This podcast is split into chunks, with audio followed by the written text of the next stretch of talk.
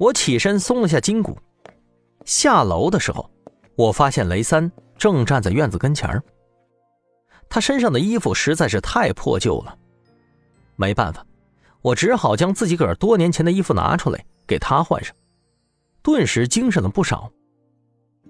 我说道：“雷三呐，你刚来，许多事儿都不太熟悉。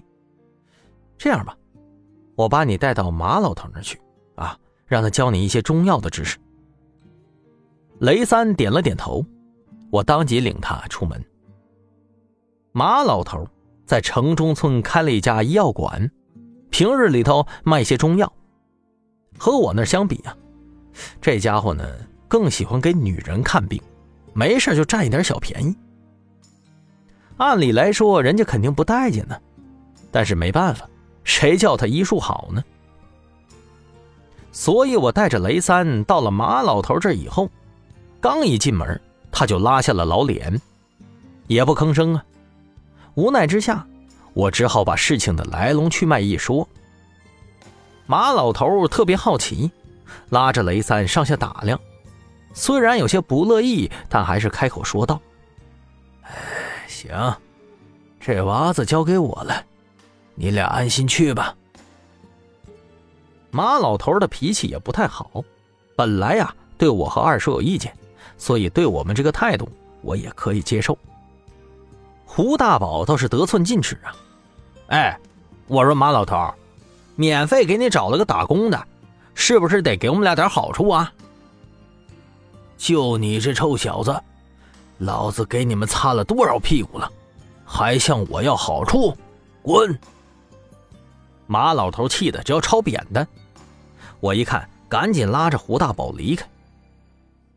刚一出门，他又喊道：“哎，对了，我看那个宋太婆子回来了，你们要不要去看看呢？”我一听，立马来劲了。这他娘的，那个宋太婆还敢出现呢？老子上次就是被他给坑了。一旁的胡大宝听了也很生气。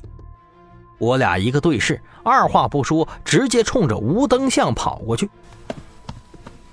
吴灯巷还和之前一样，死寂安宁。就算是大白天的，整个巷子依旧显得非常阴森。我俩到了跟前之后，都不敢进去。胡大宝开始嘀咕：“十三，上次宋太婆子把我带到了一个屋子里头。”要要不咱们咱们进去看看。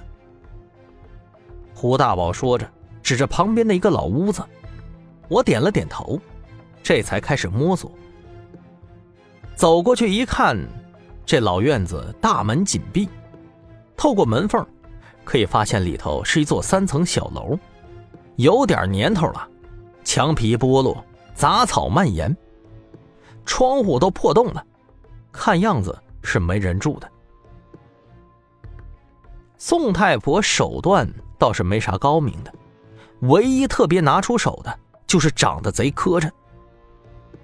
我俩这么一商量，干脆翻过了围墙，悄悄朝着那栋三层小楼走去。